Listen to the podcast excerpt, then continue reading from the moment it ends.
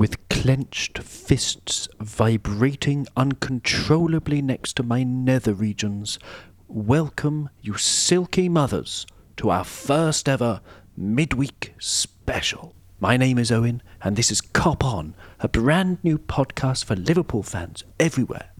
Please follow us, but don't troll us, on Twitter, at Cop On Podcast. Please send us an email, and not pictures of your fists anywhere near your nether regions, to coponpodcast at gmail dot com. Some sad news is that, despite back-breaking effort by the heavenly Stephanie, our Facebook page is unfortunately on the skids. Therefore, if any of you see Mark Zuckerberg and he happens to be stuck in traffic, please follow him in his car, get some kids, video it, and call him a horrible man. On second thoughts, don't bother doing that, because that would make you a complete jerk. jerk, jerk, jerk. Today's show is going to be so colossally fabulous, you might start weeping. We will begin with an interview with Darren Wilde, one of the lucky ones who was at Anfield for the gratuitous liquefying of West Ham on Saturday. Then we shall do an Alan Pardew-style stare down towards Monday night's Ivan Drago Crystal Palace. We'll preview that match with Jamie Connolly in L A, and then yet another special guest, Nick Philpott, a presenter from Red and Blue News, a fabulous Crystal Palace show. Are you excited? Me too. Let's not hang around anymore. Let's get into it. Here's me interviewing Darren. How were you feeling in the build-up to the match? A few days before, you had your tickets. How were you feeling? Um, well, there was a weight of expectation, I think, that, um, that you know, brings the start of the new season. I think the new signings, you know, was, uh, was uh, you know, we got, you know, me and my son, we were excited about it. Um, but, um, but equally kind of quite... Uh, Well, you know, optimistic, uh, but but apprehensive. I think uh, you know, looking at the um, looking at the, the big spending teams, you know, at the start of the season, I think uh, Liverpool and West Ham for a period were, were, were first and second in that in, in that spending league. You know, so I was I was looking for a, you know I was hoping for a good game, and I, and I thought West Ham would have um, would have given us a, a sterner test. You know, so I was. Um, I was a bit apprehensive that we uh, that we might have um, fallen flat in that first game. You know, despite the quality we'd brought in, you know, I think uh, I'm sure every Liverpool supporter thinks, uh, you know, that optimism that we have, and, and then suddenly you uh, you get brought down to earth, you know, with a bit of a bang sometimes. And so I was uh, fingers crossed and uh, looking forward to it. I, I thought we would win, but um, I, I thought West Ham probably would have uh, given us a, a harder game. So, you know, optimistic, but um, but. But a little bit apprehensive. Yes, we sort of learned to, to to have that tiny bit of apprehension over the years, haven't we? Uh, but yeah, um, um, what about once you'd seen the starting lineup? Was it the same one that you would have chosen? Were there any surprises? Well, I thought Fabinho might have started. You know, to be honest, I thought the starting lineup pretty much was where we where we where we thought. I think uh, again, you know, we talked about it on the way to the match, and um, I didn't see the team announced because we were. We were running around trying to um, get into the uh, get into the shop to pick up a, a, my nephew's birthday. This uh, was at the weekend, and I wanted to get him a, his first his first kit. And um, and so we uh, we didn't get um, we didn't see the, the lineup until we kind of got in the ground and, and saw you know saw the team warming up. And you, you can always you can always get a good a good hint at who um, you know who would be starting. So I think um, yeah I think it pretty much. Uh, I thought Fabinho might have started, but um, you know, but but it turned out that we, we didn't um, we didn't need him in the end. Well, yeah, and um, uh, and did you did you sort of you know like, like lots of fans did did you, did you sort of have a look at the bench before and, and go wow? You know, you kind of look at that and you think and you think how strong it was, you know, compared to previous seasons. And you know, we, we also you know we've got Lovren and Matip and Clavin missing as well, and so. And so that you know that was kind of uh, you know that was thinking you know we've got we've got you know some real good options you know there, and I was looking forward to seeing Shaqiri as well, given you know the um, you know, the pre-season that he'd had, you know, uh, and, and, you know, so I was hoping that he would make an appearance, which he did, but probably not for as long as I'd have hoped. But, um, you know, but at that point, um, we were we were kind of out of sight. But I thought the, you know, the bench was, you know, and again, Sturridge as well, you know, having him on the bench, it's like having a, having a new player, again, again given the, uh, you know, given the pre-season he's had. So, yeah, I was, you know, re- really, really optimistic. I think um, watching the team warm up as well, you know, is interesting. I mean, we got a bit of a scare. Well, I, I did anyway at one minute because Alisson disappeared down the tunnel partway through his uh, warm up. And uh, oh really? And never, oh, I didn't and, and realise. Never, okay. And didn't and didn't come back out. And um, oh, Karius finished off the uh, finished off the training session. So I don't know whether it was uh, you know he nips off for a pre-match wee or something. But um, you know I was I was glad I was glad to see him come out uh, of the tunnel when uh, when when the uh, when the game was about to start. Well, yeah, sure. Yeah, I bet. And. Uh... Um, yeah, I mean, you know, talking. I mean, talking about the bench. So bench. There was a lovely stat by uh, uh, Joel Rabinovitz, uh, who's on Twitter at Joel underscore Archie. He he uh, posted about Liverpool's bench for, for Klopp's first game in charge in October twenty fifteen was Bogdan, Torre, Randall, Teixeira, Allen, Sinclair, and Ibe. Uh, and so, if you compare it to the to the bench from uh, from the other day, Karius, Fabinho, Klein, Henderson, Lallana, Shaqiri and Sturridge. There's there's quite the difference there, and I think lots of, you know, on the other podcasts that I listen to, I think lots of people have commented on it, and lots of people have been talking about our bench. But I'd like to put it in a little bit of context, you see, because Man City's bench was pretty good as well for their first match. Uh, you, you know, they had Kompany, Otamendi, Phil Foden, the young wizard, Kevin De Bruyne or Browner, Leroy Sané and Gabriel Jesus. So, you know, I mean, it's great to get excited about our season, but there are other teams in the league who are pretty good as well. And so a similar, you know, uh, a similar Uh, report about um, about the the City reserve team was almost kind of a first team, you know. So um, you know, but uh, but we we turned them over last year, so I have no uh, you know I have no fear in that in that respect. Excellent, love it, excellent. So um, you sent me a photo, uh, which is fantastic, um, of, of your view from the. I mean, where were you? Which stand was that? That's in the centenary stand on the upper uh, on the upper tier, just kind of towards the Kop, towards the scoreboard. So, you know, we um, you know we sit there regularly. So I mean, it's a great view. You know, you get a full. You know, you can take in the full pitch, and um, uh, usually in the in the second half when Liverpool are attacking the Kop, you know, we're able to uh, you know we're able to benefit from that. Uh, uh, it was unusual this match uh, for the matches we've been to that, that Liverpool. Uh, You know, uh, attack the Anfield Road end in the second half. So um, you know, uh, but um, you know, it's a, it's a great view, and um, you know, it gives us the opportunity to uh, to listen to the Kop when it's in full voice, and um, and you know, really soak up the atmosphere. Fantastic. I mean, how many games do you get to every season? Do you sort of go to many home so games? So not as many as I'd like. You know, maybe ten or so. You know, which isn't bad actually. Um, that's not bad at all. No, uh, and that's a, not not all Premier League games. You know, we get to see. You know, it's a mixture. Some cup games. You know, some Premier League games. So we get a good mix actually. Do do you ever do you ever think? Um, do you ever sort of take a moment to think how lucky you are to be able to go to Anfield? Because you know, I'm one of millions and millions of fans across the world who who basically never get the chance to go because it's you know it's it's just way too expensive to fly, uh, get a ticket, you know, have a hotel. It's just way beyond my budget. But you know, you live close in the north of England.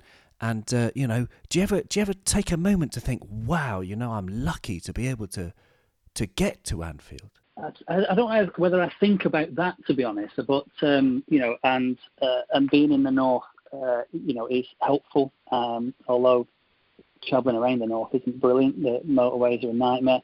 Um, right. It only takes us on a on a on a good run. It only takes us an hour to get there, and um, uh, you know, but I often sit there before the game and just think. You know, soak up the atmosphere. You know, I think uh, you know, and appreciate uh, appreciate the experience. You know, that's you know that's what I normally do. You know, just sit there, uh, have a look at what, uh, you know, have a look around the ground, you know, have a look at the flags waving, the greenness of the pitch. You know, I remember my first game, actually, was a night game, and uh, and uh, I walked up the steps, and the first thing that hit me was under the floodlights, how green the pitch was, you know, and that was... And, and that was something that was, you know, a special and really vivid memory. Yeah, me too. I remember my first match. Um, it was against Tottenham Hotspur, nineteen ninety-four. I've only been to Anfield a few times. I've, I've, I've you know, but it was, um, it was absolutely wonderful. I had exactly the same impression. That was a night game. Who was it? Your, who was it against your first match? I think it was Watford. I think it was Watford. I can't, I can't remember the score. I was really quite young. It was in the eighties. You know, okay. And um, I think it was a cup game. My uncle took, and um, uh, and so you know, I kind of wasn't uh, I wasn't too focused on the football at the time, more about the atmosphere and the surroundings. I was quite young, so you know, it was um, it was a good experience though, and um, and clearly it's kind of stuck with me. I mean, I've been supporting Liverpool since uh, nineteen seventy-seven. You know, quite by accident, really. Oh, by accident? I'm a, I'm a, yeah, I'm a Geordie by birth. You see, my my uh, my father's from the Manchester region, but uh, my mother's a Geordie, and um, we lived uh, we lived abroad at the time. We lived in Gibraltar at the time, and um, came back to visit my uh, grandparents, and uh, it was the uh, it was the seventy-seven F A Cup final, Manchester United and Liverpool, and um, everybody in the room, because uh, I was uh, I was at my uh, father's mum and dad's, and um, everybody in the room was supporting Manchester United, and I thought that was a bit unfair. It was a bit one-sided, and uh, I remember my uncle saying, you know, whichever team you pick to support now is the team you've got to stick with for the rest of your life. And I said, well, I'll stick with Liverpool because nobody else is supporting them. And um, unfortunately, we lost that two one, but um, obviously I benefited from, um, you know, the years. I mean, we went on to win the European Cup, you know, just a few Uh, weeks later, and um, we'd won the league, I think, that season as well, and um, and, and went on to benefit from um, you know from the uh, from the years to come. Yeah, I mean, good choice, good choice. You could have gone the other way. Yeah, fantastic story. Yeah, I mean, you know, for me, I was, I remember, I, I no one in my family really liked football. My my dad's from Wales, and he's a massive rugby fan, um, but uh, didn't particularly like football, and uh, so. I was, um, you know, at home. I decided I, I really liked football, but it was better if you supported a particular team. So I decided to support and stick with the ne- the winner of the next match on T V, the glory hunter that I was as an eight-year-old. And it was Liverpool against Middlesbrough. And thankfully, Liverpool won. I can't remember the score. I think it was two one or three two. I seem to remember Ian Rush scored. And... um And uh, I remember I went into the kitchen and I, and I asked my dad if Liverpool was a good football team to support. And he said, yes, they're the best. And I said, well, that, that'll do. That'll do. Turns out he was right. Um, anyway, let's go back to the present a bit. Um, the actual match itself, what did you, I mean, what did you make of it? It was pretty special, wasn't it? Yeah, brilliant. I mean, I think uh, I couldn't have hoped for, for better. I mean, you know, we've been to some special games and, and I think that... Uh, And I think it's always nice to uh, to see the goals go in. I thought, um, you know, the fact that it was a, a clean sheet, you know, we uh, kept a clean sheet was good. I think, uh, you know, it was interesting to see the new uh, the new boys in action. Uh, you know, we looked uh, we looked uh, we looked pretty assured. And um, I mean, to be fair, West Ham weren't you know weren't up to you know where I thought they would be. I know it's early days for them; they're a team in transition, but. Um, I thought they might have given us a, a sterner test, uh, as I said before. Um, but you know, the uh, the, the, the movement, uh, Keita looks like he's he's been with us, you know, uh, forever. I think he's just settled straight in, and um, you know, it was um, it was good. I, I commented during the game, really, to, to James, my son, that uh, that we looked like we were playing slightly different style. You know, we weren't we weren't pressing as hard as we as I've seen us do before, and.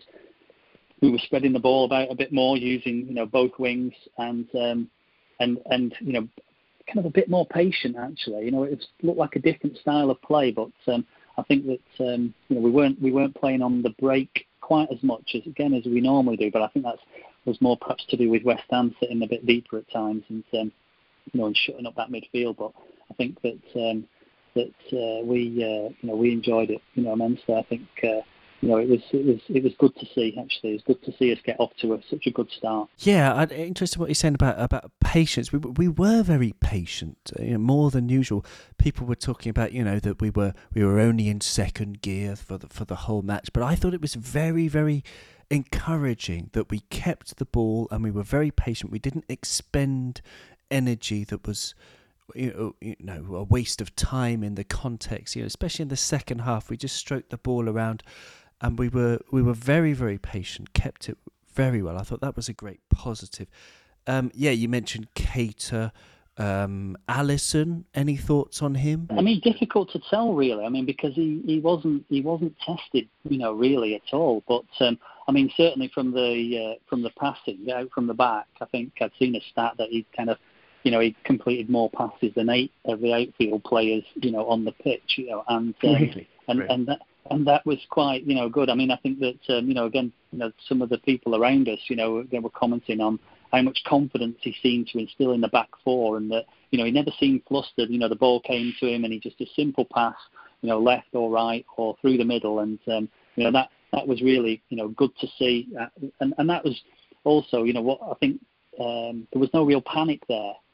You know, sometimes that, um, you know, in previous seasons, there's been a bit of a panic from the back when the balls, you know, when the balls come to uh, the keeper. And, you know, it was it was good to see that uh, that confidence. And I think that gave the back four that reassurance and, and you know, probably contributed to, you know, one of the reasons why they had a, such a good game as well. But he did get the sand wedge out a couple of times and, you know, sort of chipped it over the attackers. He chipped it over their heads. I mean, was there, was there any kind of nervousness? Because I, I remember once... he gave the ball away and uh, it was towards the end of the game and Henderson gave him a bit of a rollicking. But generally were people, because we've, we've had a few years of of uh, dodgy distribution from our keepers. Was there, what, what was the atmosphere around Alisson specifically? Was it, were people sort of giving him the time, giving him support? Were people relaxed in the crowd? Quite or? relaxed, I thought. I thought generally relaxed. I thought people were, you know, it was it was...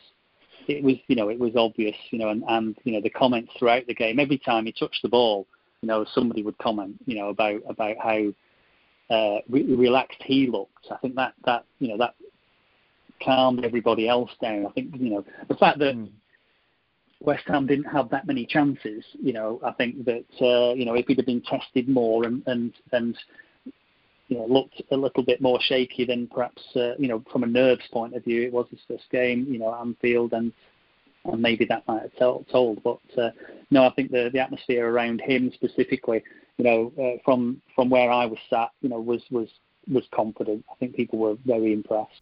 So the match, I mean, it was four nil. It was our biggest win at home on the opening day. I saw that in the Echo since nineteen thirty-two, and it was our biggest win in the Premier League since uh, on the opening day since an away uh, six one uh, at Selhurst Park.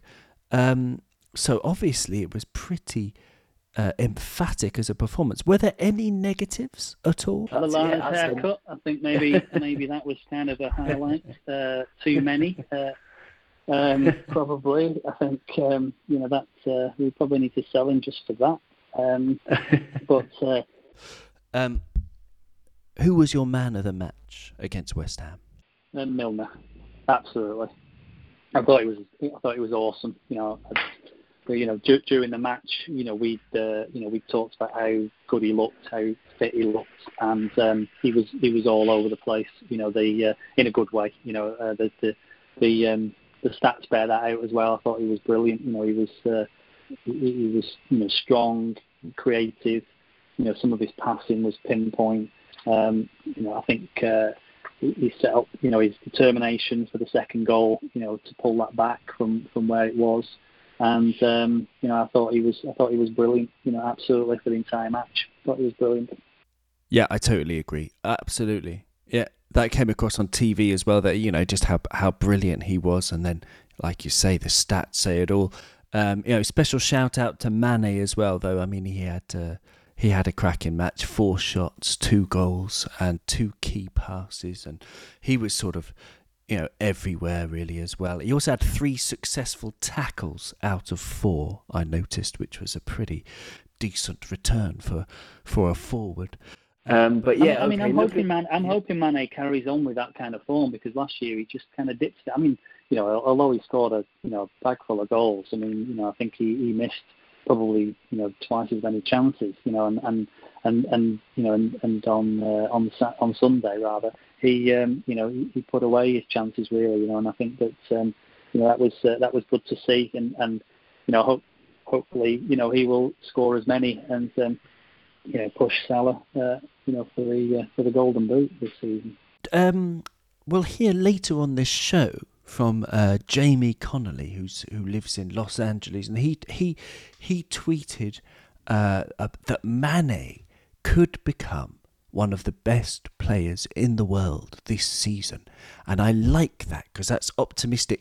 But I actually like the more I think about it, the more I think actually. He might be right. You could see Mane. I, I mean, it's quite easy for me to envisage Mane honestly becoming sort of top five attackers in the world this season. Can you see that? Or is that just kind of wildly optimistic? Um, I, well, I, I mean, I, I don't know. I mean, he's, in, he's, in, he's got good company. You know, we're talking about, you know, top five. But, I mean, I think that... Uh, You know, this season, I mean, it is quite possible. I mean, anything's possible, isn't it? I mean, I think that that uh, with the service that, uh, you know, uh, I mean, certainly, you know, on on Saturday, uh, Sunday's performance rather, um, you know, Keita, uh, his distribution, you know, and, and his you know trickiness around the box when he, he starts to get settled in, and uh, you know, if you've got um, you know, you've got him creating and uh, and Firmino, uh, you know, in a position where you know he's. That, you know, they are feeding Salah and, and, and Mane. I mean, you know, the goals, you know, will just, you know, will just continue to, to pop in, and and uh, you know, I can absolutely see, you know, if he gets more chances and if he's in the form, you know, for the rest of the season that he started in, then that, you know, it, it bodes well. All right, Darren. One more question. Monday night, Crystal Palace away. What what do you reckon? What's your prediction? How's this one going to go? So I think. Uh, I think a two one win for Liverpool. I think I think it'll be a tight game away. I mean, we've beaten Crystal Palace the last two times I played them. We played them with, I think, uh, two one last season, I think, and one nil. Uh, I think we beat them. Um, and, uh, you know, but I still, I think that, uh, you know, away from home, it'll be interesting to see again, you know, how the new boys do. Um, I'm hoping that, that he doesn't make too many changes. The team, you know, I think uh, Matip might be in contention for coming back, but it'll be interesting to see whether he sticks with um, with Gomez. Um, Fabinho might start, maybe, you know, uh, but it'd be difficult to, to, to you know to start him over the likes of uh, uh, Wijnaldum and, um, and and James Milner. So, you know, team-wise, I think uh, you know, it'll be interesting to see what he goes with. Uh, whether there's any, you know, there's any. I mean, I know it's early, but if there's any kind of slight rotation, changing tactics uh, at all. But uh, I think um, I think it'll be tight. I think uh, Benteke might score uh, or, or Zaha, um, and, and I think I think we'll just come away two one, maybe three one. But uh, two one will be is, is on the uh, on the conservative side. A lush forest of thanks to Darren there. What a lovely man. And he wants me to wish his son James good luck with his exam results, which are coming out soon. So on behalf of Cop On, James, good luck. And now, to translate what so many Parisian market ladies must have said during the revolutionary Women's March to Versailles on the fifth of October seventeen eighty-nine... Let's move on to the Palace. Here I am talking to Jamie Connolly. What do you make of their midfield, Jamie? Um, I think it's interesting. I think despite Roy Hodgson's prehistoric tactics, they've become less and less of a long ball team. Um, but that being said, they still do use Milivojevic as a, a long ball outlet fairly often. Um, I actually looked at his stats for last year, and he averaged three point four long balls per ninety minutes, uh, whereas Loftus-Cheek and McArthur, whoever was partnering him, averaged about one point one long ball per game. So a lot of that sort of long ball football does come through him. But to put that into perspective with another team who, you know, mid-table team, which I guess is where Crystal Palace are aiming. Um, for their centre-backs, all average about two point five long balls a game, so twice the the Loftus-Cheek number, but not quite as much as Milivojevic. And I guess the threat there is is Benteke on Gomez. I mean, if he's feeding these long balls up to Benteke and they're targeting Gomez in the air, it was an area in which Joe Gomez struggled last year. Um, I looked up, he in the aerial duels, aerial duels he faced last year, Joe won forty-two of them, but actually lost forty-three of them. So I guess that could be an area in which they, they look to attack us.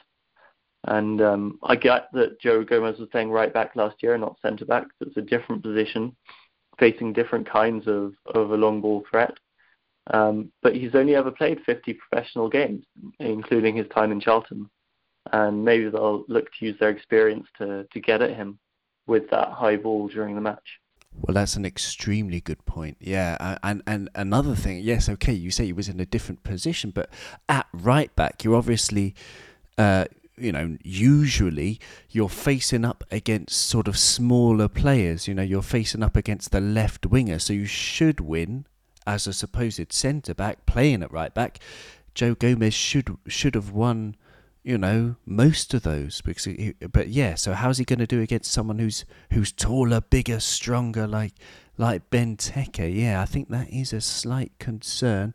And of course, they have Wilfred Zaha up front. I'm a big fan. Are you a big fan of his? Um, yeah, as much of a fan as a former United player you can be. Um, he's quick. He's got good technique. He's he's a real danger. And for a team that's likely to play a, a low block with a with the counter-attack, he's uh, he's one who'll certainly uh, look to cause us problems all game, I guess. Um, and let's look at, but let's look at us. Okay, they are a little bit dangerous. Now you've you've talked me into a, you know, I'm a bag of nerves now at this dangerous Palace team with their their their long ball nineteen twenties, you know, Dixie Dean type players. Um, how are we gonna set up though? What do you expect from Jurgen Klopp? I was trying to think of what changes he could make or would consider making. And the only one which may happen, but I'm not convinced it would, is Henderson coming in perhaps for Wijnaldum. Um, I know in the first half of last season he made a lot of changes. I think there was a stage where he was averaging five changes per game. But given that Henderson is still on that post-World Cup recovery. Uh, Fabinho, possibly it's a good idea to, to give him his first game at home and, and not against Crystal Palace away. I don't think the midfield will change. I don't think the defence can change because we don't have Lovren, and I think Gomez is ahead of Matip in the in the pecking order. And then you're just not going to break up this front three so quickly, are you? I mean, I really can't see him bringing in Sturridge or Shaqiri for the second game of the season. So I think no. there's a chance we could actually we could actually start with the same eleven who started last week. Yeah, I, I mean, I, I I agree. But yeah, maybe to counter the threat, maybe you want to bring in Fabinho for his height. Maybe. Okay. Uh, yeah, so since that crazy three three draw where Suarez was crying, I was crying, my mum was crying, the plants were crying, the the, the sky was crying, um, we've won our last five at Selhurst Park. I think there was a friendly match in there, but I can't remember. Um, yeah, so... That's cool. But there was a very nice uh, tweet by Hippoclopamus on uh, Twitter. Love that name. He tweeted yesterday that uh, at home, we have lost only five times in four seasons, but two of those were to Palace. So, I mean, are they a bogey team? Is there a hint of that, Jamie? I don't think they are anymore. I think they rattled us. I think there was that first year after the three all draw, they... You know, they came to Anfield knowing that they'd effectively ended our, our title chase and that, that they really had something over us. But, you know, last year, Selhurst Park, we went a goal down and we turned it around and won two one. I mean, they had chances at one all, but you know, beating them two one away for us last year. And all the other results we've had since then, or recently in any case, I think that there's, they're no longer a voodoo team for us. Um, what are you looking forward to most on Monday night, Jamie? I can't wait to see this team in action. Every time I, you know, I know they're going to play, I'm so excited. There's no no dread, there's no fear. I mean, the idea that any defence in the world has to face up to to Mane, you know, future World Player of the Year, Salah, already the best player in the world, and Firmino, the glue who holds everything together. I mean, I'd be surprised if they didn't take it up to another level again this year, particularly with someone like Keita behind them. So all I'm excited for is lots more goals. Yes, I mean, I, I, I can't get an image out of my head for this season. I think if you're going to compare Liverpool to a machine, any machine, I think this season we're going to be a combine harvester, ripping people up every week. Anyway, let's let's have a quick look at our next uh, two fixtures after Palace. Uh, Brighton on the twenty-fifth of August at home, five thirty kickoff, and Leicester away on the first of September at a one thirty kickoff, I think, or twelve thirty, an early kickoff anyway. And that's before the international break. Um, our main rival, I still, I mean, is pretty, the obvious one is Manchester City. They've got Huddersfield, then Wolves, then Newcastle. They're three winnable games for them. Um, Newcastle at home, Wolves away could be difficult-ish for City, but I think you'll have two teams on twelve points going into the international break. What do you reckon? Yeah, I think both managers will have looked at these opening fixtures and thought, we have a real chance here to go unbeaten until that international break, set a marker down, and then the players will go away and we'll see, you know, see who comes back in in form, injured or, or whatever. But if we can't look at Crystal Palace, Brighton and Leicester, where Leicester's probably as tricky a game for us away as Wolves may be for City, and if they're not looking at Huddersfield, Wolves and Newcastle, wanting and expecting twelve points, both teams wanting and expecting twelve points, I'd be very surprised. Um, I think Gary Neville said in an interview recently that that Guardiola is obsessed with retaining the league. You know, that way he can demonstrate it's not a one-hit wonder, and he is a, a great manager in the U K. So I'm sure both both managers have set their teams a target of twelve points, and that is a, a very achievable goal for both teams, I think. Mm, very interesting views as ever from Jamie Connolly there. Give him a follow at J J underscore Connolly on Twitter. So for the last segment of our show today, I was cock-a-hoop to be joined by Nick Philpott, a Crystal Palace fan and presenter for Red and Blue News. Let's crack on. So, Nick, I listened to your excellent show, Red and Blue News, today, and it appears that many Palace fans believe that this is one of your best teams since the late nineteen seventies. Could you please give us some details about that? Is that true? Well, it'll be my pleasure to do so, because I believe I'm qualified to do so. I'm in the age bracket in my fifties where I remember the strong team, the Vince Allaires, the Dave Swindlehurst, the Ian Walshes, Billy Gilbert, Kenny Sampson. Uh, that team um, uh, was a fantastic team for Palace. Um, it did really well under Terry Venables. Um, it got, unfortunately, labelled the team of the eighties, and it was an extremely strong team. Well, I can honestly, hand on heart, say that this current uh, squad of players that we have at the moment are extremely strong, and we'll, I think it's safe to say, a lot stronger. We have strength in depth, we have quality in all departments, and we have backup quality in most departments, which is something we haven't had for many years. We had a good starting eleven last year, but we didn't have the backup behind it. Now, the transfer window that we're going to come on and talk about in a minute has proved very strong for us, and we've actually done some very good business. Well, God, yeah, great. I mean, it's uh, yeah, very exciting times for Palace. And, uh, you know, you won two nil away to Fulham on the weekend. Um, what did you think of that match? Was that a deserved victory for you? Well, it was an interesting one, really. We started the day off uh, with a four-hour boat trip going up and down the Thames, lubricating our voices, in, ready for the first game of the season. Um, we knew that what Fulham would do. We knew that they would come at us being the newly promoted team. Um, the game itself, I think they um, Palace played the game very similarly to how they played it last season. Most of their games, they had disappointing first half and came out and turned it around again with a strong performance in the second half. Well, that was echoed again at the weekend against Fulham.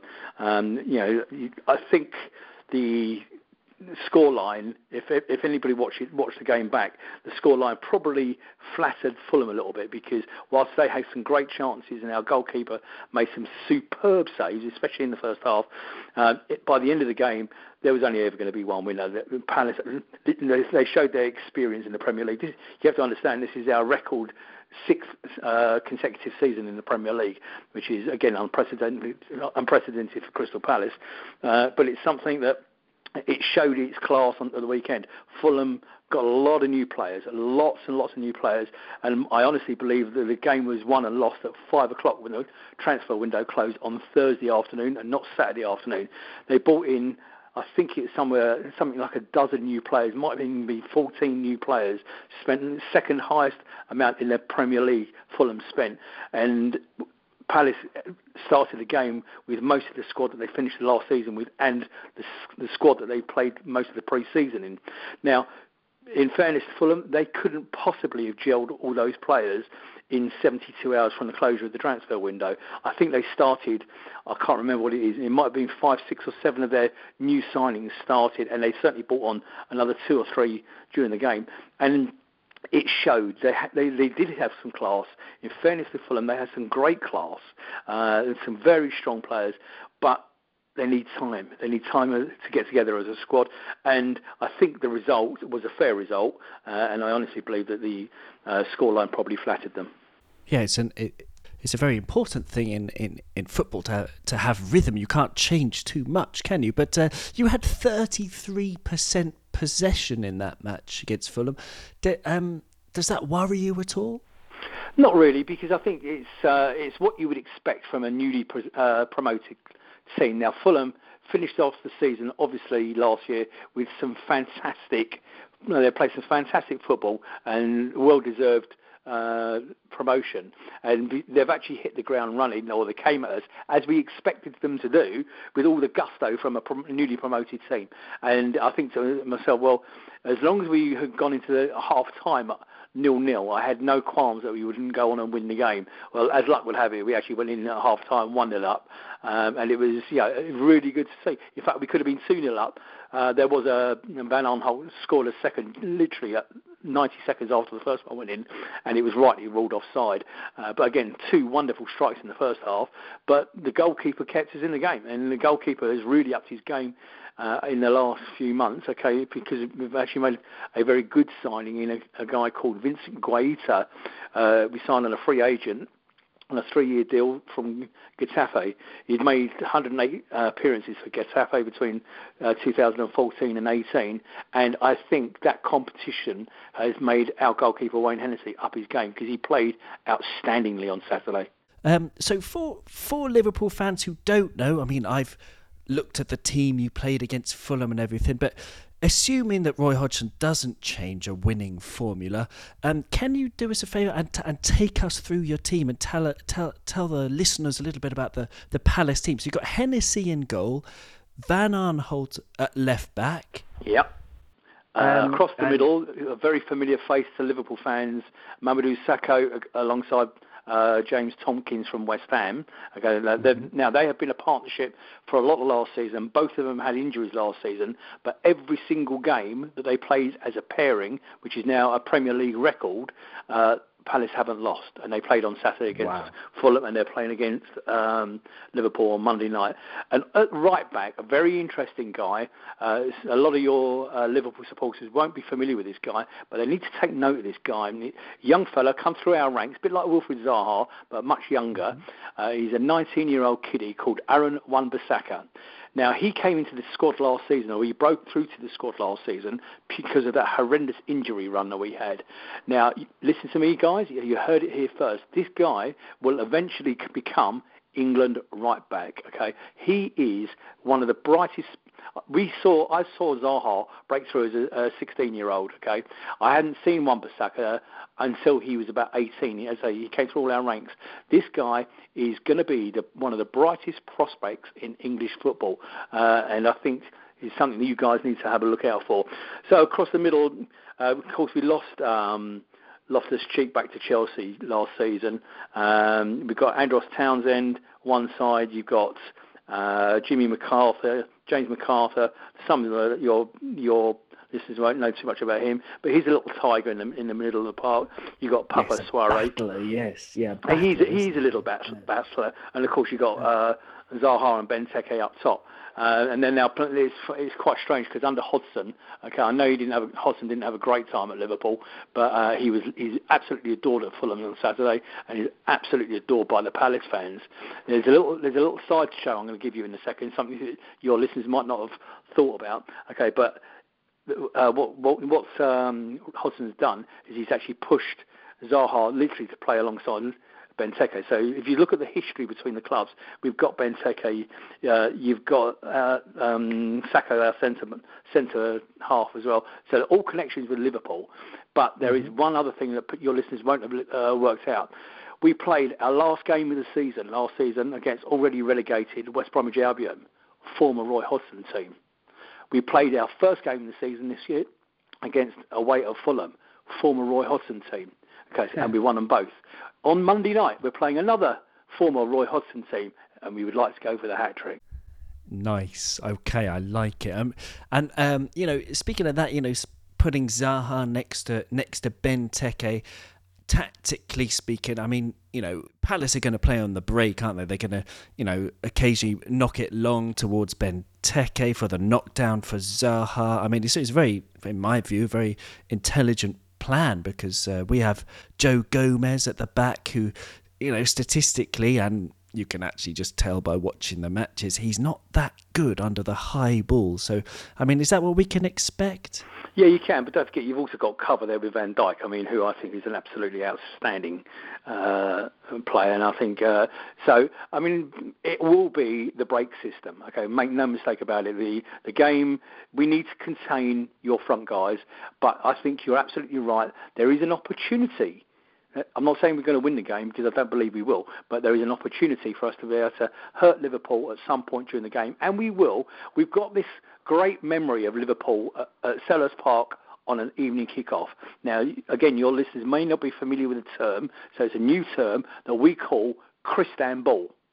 Okay, Ooh. Crystal Ball was when you guys were going for the for. the Premier League Championship, uh, and you went yes. three nil up. I was in the ground, okay, and the place was rocking, okay.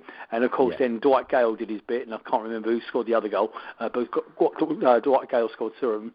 I think it was, I think it might have yeah. been Glenn Murray, but we call that Crystal Ball. So the fans are trying to, because under the lights at Selhurst Park, it's quite. And it's not an intimidating place because South London isn't intimidating like that, but it's, it's it's very, very vocal there, and that's what we're looking to do for the first home game of the season. Uh, and so we're trying to recreate Crystal Ball on Monday night, and that's what I think that that that will give us the twelfth man. But we have got players that will hit you on the break and cause you, cause you some damage, and th- there is a reason why. Uh, Hodgson started playing Benteke, Zaha off Benteke, and that was because Benteke had an appalling season. Even by his own admittance, he had an absolutely awful season last season. How many season. did he get? How many uh, goals three, did he get? Three, and one three. of those was a penalty that was given to him in the last game. Um, and you compare that to the season before where he scored seventeen for us. Okay, it was just he. A player of his calibre, his class, his standard, he cannot possibly have another season like he did. Okay, mm-hmm. he he looks fitter, he looks trimmer. There is a different style to Benteke this season. I've seen him pre-season and in, against Fulham, and he looks fit. Okay, now mm-hmm. fit Benteke will hurt opposition, whoever they are. And as you say, up up up, in front with Go, up against Gomez, I really believe there's an opportunity there. Like I say, I, I'm not predicting a win because I wouldn't be so stupid against a, a team with that quality and the money that you've, you you guys have spent. Um, but uh, I, I think we will give them a good game, uh, and uh, and I hope that's it. You've got some fantastic players in that team. Anyway, over to you. Talking of that, I mean, cannot possibly be objective about your own team. And, you know, it's Liverpool fans listening to this. I'm a Liverpool fan. Um, and from the inside, if you like, from a Liverpool fan's point of view, we think we're pretty freaking great this season. But from the outside, how do you think Liverpool are actually, um, you know, from a much more objective point of view, how do you think we, we, we stand up against our rivals this season? Well, look, you don't spend one hundred seventy million in close season and turn out a bunch of donkeys, okay? Because they were a good side, they're a great attacking uh, side anyway. Uh, your your signings, are three out of your four sign, signings, I was, I was impressed with. I mean, uh, Fabinho at thirty-nine million, Keita, he looks at, he looks a fantastic buy at fifty-two million, uh, Alisson, uh, you know, sixty-five million. Quite a lot of money, you think, but I think he's, he's definitely promising. The one doubt in my mind is Shaqiri, okay? I've seen Shaqiri play quite a lot um, in his days at Stoke, okay? Um, when he's being loved, he's a good player. He needs an arm around his shoulder. When he's not being loved, okay, and he's being targeted by uh, some big, hefty guys in front of him, Uh, he has a weakness, okay, and I, I believe his weakness is that he sulks a lot in, you know, when he's playing a game. I'm not convinced about Shaqiri as a he may he may I may end up eating my words. It'll be him that scores the winner on Monday night, but it's you've got some fantastic players in the squad already. You brought in three, what I say are probably world class. How do you stack up against uh, your rivals? Well, in my opinion, I think Arsenal will drift this season. Okay, I think Arsenal will be high mid-table at best. Spurs will probably end up in third place. Man City will win the league. Uh, Man United will be in fourth, and Liverpool will be in second. That's how strongly oh, I, I. That's how. I, and I just, you know, to to us, this is to to the middle table teams and the lower table teams. So games against. Uh, the top three, top four, and that's where you will be. That's where Liverpool will be. Are a free hit to us. It doesn't matter. All we can do, okay, all we can do on Monday night is put a dent in this season, okay. Uh, and if we came away from there with a point, I will come out of there and I'll be punching the air because I think they are a superb team. I saw them annihilate West Ham, and West Ham don't. West Ham won't finish bottom of the league. West Ham will be there or thereabouts around the, the Crystal Palace area, maybe just below us by the end of the season. Cream, the cream will rise, okay? They've got some wonderful players as well. But Liverpool tore them apart, okay? And they deserved every single second of success. And I hope, and I honestly hope Liverpool do well this season. I really do. From a, London, from a Londoner, okay, I know uh, the Cockneys and the Scouser thing goes on, but I actually, I like I like Jurgen Klopp. I think he needs to change his goal celebrations, if I'm honest with you, because quite frankly, they were board, they were borderlining on obscene at the weekend, okay, uh, and, I, and I wish Liverpool well. Well, thank you very much. So just, just very, you know, finally, very quickly, you said you don't expect to get too much from the game. Do you have a scoreline prediction for us? I think it will be close. I think Palace will give you a game under the lights at Selhurst Park, okay, but uh, will concede a defeat, probably two one. And on that peer into the Crystal Palace ball, thank you so much to Nick. If you'd like to understand more about Palace and their team, do check out Nick's show, Red and Blue News, which is primarily on Facebook, but also on Twitter at Red and Blue News one. Alas, that's all we have time for for today, and over the next three weeks I'm buggering off on me holes. Keep that twitchy finger away from the panic button though, because Cop On will be back with a loud sound in early September. Until then, the echoiest, avalanche-making shout-outs to my guests today.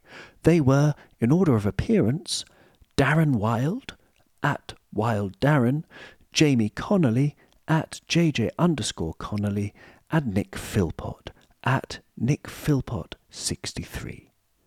See you soon, my lovelies, and do please spread the word if you have enjoyed today's show. I would really, really appreciate it.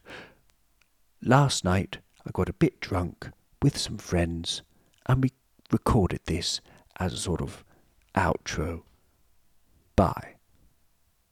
It's a midweek special. Cop onto this for free. It's the midweek special. We're talking Klopp and Liverpool. And